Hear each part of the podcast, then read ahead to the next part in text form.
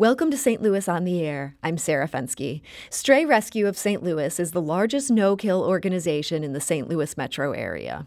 Since 1998, it has worked to get homeless and abused dogs off the streets and into good homes. So far this year, the shelter has rescued 1,566 animals, mostly dogs and some cats. Right now, the shelter is home to 92 dogs and 11 cats, with 346 animals in foster homes. Many of the dogs are brought off the streets by the shelter's rescuer, whom we'll meet today. Last week, producer Emily Woodbury joined Stray Rescue's rescuer for a ride along, and here is their conversation. For 20 years, Donna Lochmann has driven the streets and alleyways of St. Louis, looking for stray dogs, and sometimes a cat, to rescue from harm's way. She usually coaxes them back to the shelter with just a can of sausages and a slip leash. And it's not uncommon for her to have to crawl into the basements of abandoned buildings to rescue newborn puppies and their feral parents. Donna estimates she rescues about 500 to 700 dogs every year. Videos of her rescue missions are frequently posted to the shelter's Facebook page and are shared around the world. Many of the posts are heartwarming, yet others show the cases of neglect and abuse that strays are subject to. A recent post on their page described this summer as the summer of violence, that they're receiving more requests for help with cases of abuse than is typical, and that the cases themselves are more severe. On a sunny August morning, I meet Donna outside the shelter in downtown St. Louis. Hi, Donna. I'm Emily. Hi, Emily. Nice, nice to, meet, to meet you. you. Thank you for letting me come. With masks on, we hop in her Jeep, which is full of blankets, dog treats, and a couple squeaky toys. So, oh, sorry. That's I was out looking for a dog, and he likes squeaky toys, oh. so thought maybe that would help. Donna punches an address into her GPS, and we're on our way. Nat, Nat, some air back there. Yeah. So you got a call this morning or last night? Would you mind telling me what we're headed into? Um, so actually, a fireman contacted our executive director, and um, I guess they were at a house to take somebody to the hospital, and the people said that they had picked this dog up last night, and it was just laying at the base of their steps inside, but it can't get up. They actually had to move the dog, uh, pick it up and move it to get the person out of the house. Um, so the firemen said that they think the dog's either been shot or hit by a car because it doesn't seem to be able to use its back legs. So we're going to go get him. So, what are some of the tools of the trade that you're bringing with you today? Um, well, always, always on board are leashes and Vienna sausages. Um, sometimes blankets, like this dog, it might be easier to carry him out on a blanket than to pick him up. We don't know what his injuries are, and we don't want to hurt his spine anymore by picking him up. So we'll see what that situation is. Um, let's see, traps, um, the net. Um, you never really know what you're going to walk into. Um, I mean, we get as much information as we can from the people, but um, I mean, they can be as simple as there's just a dog roaming the street, and you know, you get out, you see the dog, you toss them a few Vienna sausages in that direction, and you know, when they come running up to you tail wagging, you put the slip lead on, you put them in the Jeep. I mean, some of them are that easy. Others, you know, it takes more of a thought process. They're either in an abandoned house, so you have to be careful about how you get to the animal, and then again, how you get them out because a lot of times they're so scared. Like we seem to see dogs that go into these abandoned houses and going up the stairs is not a big deal for them, but then they're stuck up there because the stairs are so bad that they're afraid to come back down. So then we have to go up and get them. Sometimes you have to carry them down. Sometimes it's, you know, kind of a little nudge and they'll follow you down the steps. They don't necessarily want to, but they do trust you enough to follow you back down the steps you know, there's situations where they're injured, they've either been hit by a car, it's a dog fight. It really does vary from situation to situation. So, you're often going into abandoned homes. I see these videos are pretty incredible where you're pulling tiny puppies out of crawl spaces. I mean, navigating an abandoned house that could be quite dangerous for you and the dog, I think is a skill in its in and of itself.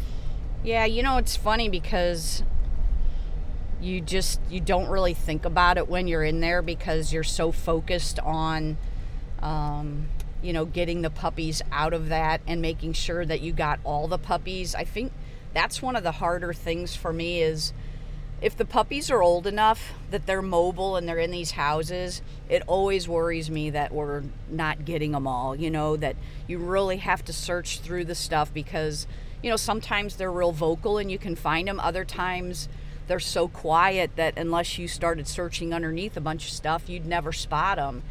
And there's, I'm not really sure why, if it's just a gut instinct, but there have been times where where we've left and been like, okay, you know, we, we think we got them all, and it's just something will kind of tell me, let's just go back and check again, and we go back the next day, and and you find another one. So you know, abandoned houses can be tricky for a multitude of reasons. How long have you been doing this work? Um, about I'd say about 20 years. What have you learned about the city in that time? I mean, you see parts of the city other people don't see. Um, what are some of the takeaways? Um, well, I think a lot of different things. I think that society as a whole is responsible for the, the plight of these animals, so I think it's our job to help them. But you're also talking about um, you know, low income, poor areas of St. Louis where the people might not have any better resources. So, I mean, that's where we also try to help. We have different programs. Um, one we call Shelter in Place, where we try to um, help people with medical and food and that kind of stuff if they're, uh, you know, these people love their animals. So, um, we try to help them keep the animal in the home and supply them with the medical that their animal needs and food and and that vaccines that kind of stuff. So it's eye opening i mean i think when you don't see areas like this i think a lot of people don't realize the situations that some people have to deal with day in and day out. You know it's a out of sight out of mind kind of mindset. We head up to a neighborhood just north of Bellefontaine Cemetery, where firefighters saw the dog that had trouble walking. We pull up to the house and knock on the door. The woman who answered says it isn't her dog, but she took him inside the house to give him shelter. It takes a little bit of convincing, but eventually she surrenders him over. Donna carefully lifts him into the back of her Jeep. Um, I don't know what's going on with her, but she she didn't want to surrender the dog at first. She didn't think it wanted to go with us. And she wanted to take pictures of us because she said, I know you work for the Army. So uh, she kept asking me about her dad as well, which I tried to explain that I couldn't give her information about her dad because I'm not the paramedics that came. So um, I think that she you know, probably means well and thought she could help that animal, but there's no way he, that that dog was ever going to get to a vet. And it looks to me like one or both legs are broken. And for some reason, when you look at him from above, one side of his ribs sticks way out more than the other. So I don't know if he has air in his chest, like if he was hit in the chest area as well, or what's going on, but he definitely needs medical care. So anyway, she let us take him. We'll get the dog helping. That's that's what's most important. So. Yeah, and he does look like he's in pain, although he's being very sweet in your back seat right now. Yeah, that's. I mean, you know, that's typical of these guys. Very rarely, even when they're hurt, very rarely do we find that they're mean or want to be mean to us. I mean, they they truly do seem to understand that we're trying to help them and the, I mean, it is actually good that he can walk because that hopefully means that it's just his legs and not a spinal injury. Because so many times we get these guys, and you know, if it's a really bad spinal injury, their options aren't always as good as you know just a broken leg. So. On the ride back to Stray Rescue headquarters, we named the dog Radio. Radio I know, I like that. Let's do it. Radio. Once we get there, we head to the clinic, which is bustling with vet techs prepping for a morning full of surgeries. There's a whiteboard on the wall listing the 25 dogs that still need to see a vet ASAP. Donna explains that they bring so many in, it's hard for the clinic to keep up. Radio will eventually need x rays and an examination, but for now, they gave him a few vaccinations and a shot of pain meds. The vet tech says they take a few minutes to kick in. Good job. Good job. Good job, buddy. Good job. He can't sit up by himself on the examination table, so Donna holds him. As she comforts him, Radio licks her face. Hi. We're going to help you. Yes, I know. We're going to help you. Yeah. Once he's settled, we head out to respond to another call that came in of a dog chained behind a vacant house. The caller said he's extremely malnourished and is pacing back and forth. Stray Rescue's marketing director, Natalie Thompson, often joins Donna on her rescue missions. And on the way to the next place, Natalie gets a text with an update on Jumbo Jack from his foster home. This is a dog the rescue recently took in from southern Missouri. Natalie says he gained weight, which is a big deal because he's not able to eat normally. Jumbo Jack was shot in the face, which shattered his jaw and damaged his tongue. So now he can only get nourishment from a feeding tube. He's still on the feeding tube and probably will be for quite some time. He uh, apparently, when he was shot, it also kind of um, either damaged or at least traumatized his being able to swallow. So he's not able to like eat large amounts of food normally. Um, he gets like little bitty, teeny tiny tastes of food just to get the taste on his tongue. And kind of the same with water. The foster that has him just takes a, a little bit of water on like a lid and lets him sort of lap at it. Um, but he's he's really just come around tremendously in his foster home. The person that took him home is a nurse, and she's fostered many, many animals for us. She likes the special needs guys, and he's honestly just thriving at her house. He's kind of turned into a normal dog. He likes to come out of his room and lay on the couch and hang out with the rest of them. He sits next to the foster when she's at home working and just nudges her for um, you know, pets on the head and just attention. And he just, he finally barked for the first time since we've had him. We've never heard him bark. Um, it was just kind of a little, you know, muffled woof, and it like virtually made all of us cry because he's just becoming a regular dog and seems happy now. I'm assuming seeing things like that is what keeps you going because this has got to be hard emotionally to do this work. Absolutely. I mean, we all say that. Even like people that adopt or even foster, you know, when they take the animals home and they post pictures of the dog. Like there was one recently where the dog was laying in bed with their their little girl and she was reading a book and I mean, God, stuff like that is just it is that's you look at that and you're like, "Yep, that's that's why we do this because that dog deserves everything that we can possibly get him and getting them into a good home with a loving family, you know, meals all the time, soft places to lay, big yard to run in, whatever. I mean, we just we owe that to them because of the crap start that they had to give them the absolute best that we can and and that's just that's stray rescue's mission and it always has been a recent Stray Rescue Facebook post describes the last few months as the summer of violence. And indeed, the photos of dogs who have been abused are hard to see. There are dogs with gunshot wounds, dogs who had fireworks thrown at them. There's a dog named Scout who was thrown off a bridge. And then there was the tragic case of a dog that rescuers named Freedom, who looked like he might have had acid thrown on his body more than once. He ended up not making it. The shelter's marketing director says they're getting more calls and requests for help on these cases, and that there's been a particular uptick from southern Missouri. And she says the abuse is more severe than she's seen in the past. But from Donna's perspective, this summer doesn't seem too out of the ordinary. No, I mean, I just I feel like as an organization, and maybe it's because that's the type of animal that we're generally called about. I feel like we always see a lot of violent stuff. I feel like it's always been fairly high numbers with kind of more violent things that happen to these animals.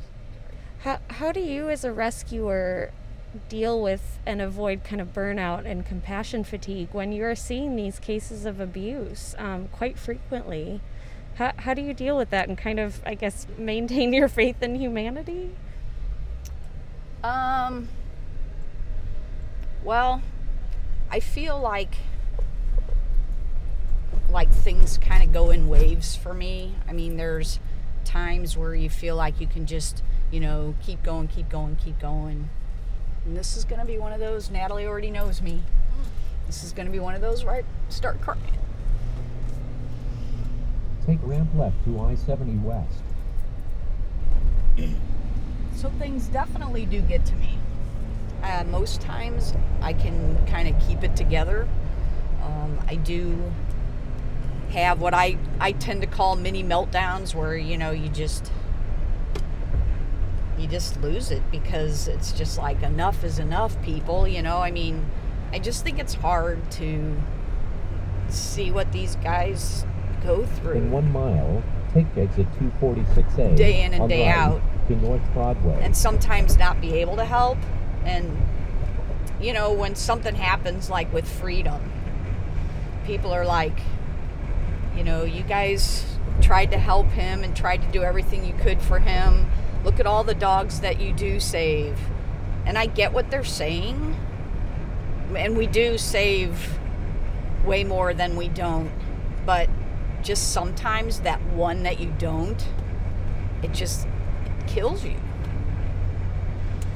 And seems to like overwhelm the good that you you know or I don't know, it just seems like that one that you lose sometimes 246A on right to North Broadway.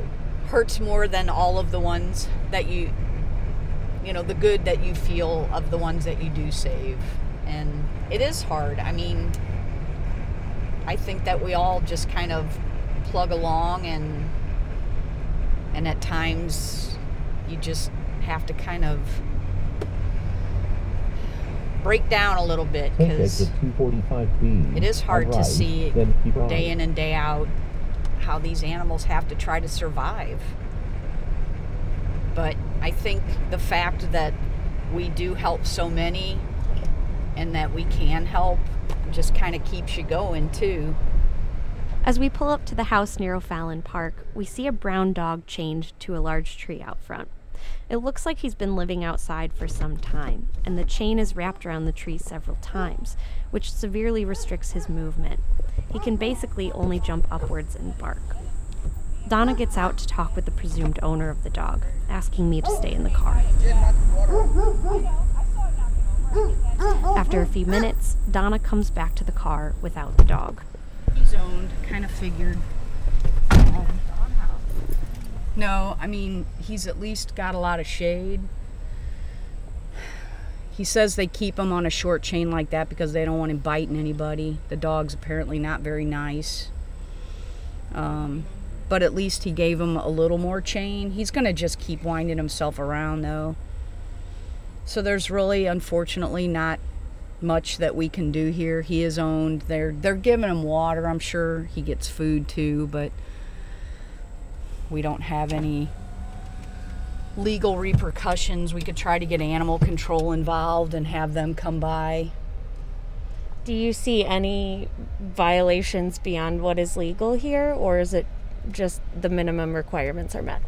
Well, honestly, the minimum requirements aren't being met because he doesn't have um, proper shelter. Like, there's no doghouse. So, if it rains really hard or anything like that, the dog's, other than the tree, has no protection. I mean, for the heat, he's definitely got the tree in the shade. Um, but there is a chaining law in the city of St. Louis now where a dog is not supposed to be out on a chain 24 7. He obviously is kept on that chain all day long. Um, and it's also supposed to be a proper tie out, which is supposed to be, I think it's called a pulley system, where there's like a pole and a pole, and then a wire that goes in between, and then the cable that's tied to it can actually run that that middle cable. Um, this dog is tied up around the tree and he's going to do nothing but run back and forth. And the owners didn't seem like No. that they don't want to give up the dog. Well, they don't want to give him up, but they also aren't willing to make things any different for him. So probably we would see if animal control can come by because they can actually write violations and stuff where we can't. Um, so I think we'll just we'll give them a call and report the address and go from there. And hopefully somebody will do something, you know, to help give the dog a little better existence. Do you see the sign? My dog's bite. It's spray painted along the whole length of this. Stay, stay the f- out. It's kind of like putting a security sticker up in your window that says, you know, whatever security system that house may have, but that's just their way. And that's you know, we all we all think of our dogs as family members. They stay inside with us. They lay on our couches. They lay on our beds. Um, when we include them in activities, but not all people see dogs that way. Um, some see them only as a way to protect their property, and they keep them outside specifically for that reason. So they bark, they make noise. You know, they're um, people are afraid of dogs, so they see the dog and they wouldn't tend to go up to that property. You know, even if you can see that the dog is chained and can only go five feet, um, you know, they're still afraid enough that they don't want to approach that property. So, um, sadly, you know, we can't we can't force people to make the animal a family member to them and to have different feelings about that animal than than they do. So we just you know we try to make the lives of the animals better if we can. And sometimes sadly there isn't anything that we can do. While the cases of abuse and neglect are tough to witness, Donna says she also encounters so many people willing to help. Stray Rescue currently works with about 400 foster families, and they're always looking for more people willing to take in dogs and cats before they find their forever home. And Donna says one of the most effective ways to keep the number of strays down is to spay and neuter. and there's more and more places that are providing low cost um, or at times even free spay and neuter so i mean that's that's going to be key to helping so many of the the problems that are out there with the animals so spay and neuter your pets hmm. Put Donna out of work. that's right That was Donna Lochmann, a rescuer for Stray Rescue of St. Louis. Producer Emily Woodbury joined her for a ride along last week. St. Louis on the Air is a production of St. Louis Public Radio 90.7 KWMU. Thank you for listening. I'm Sarah Fenske.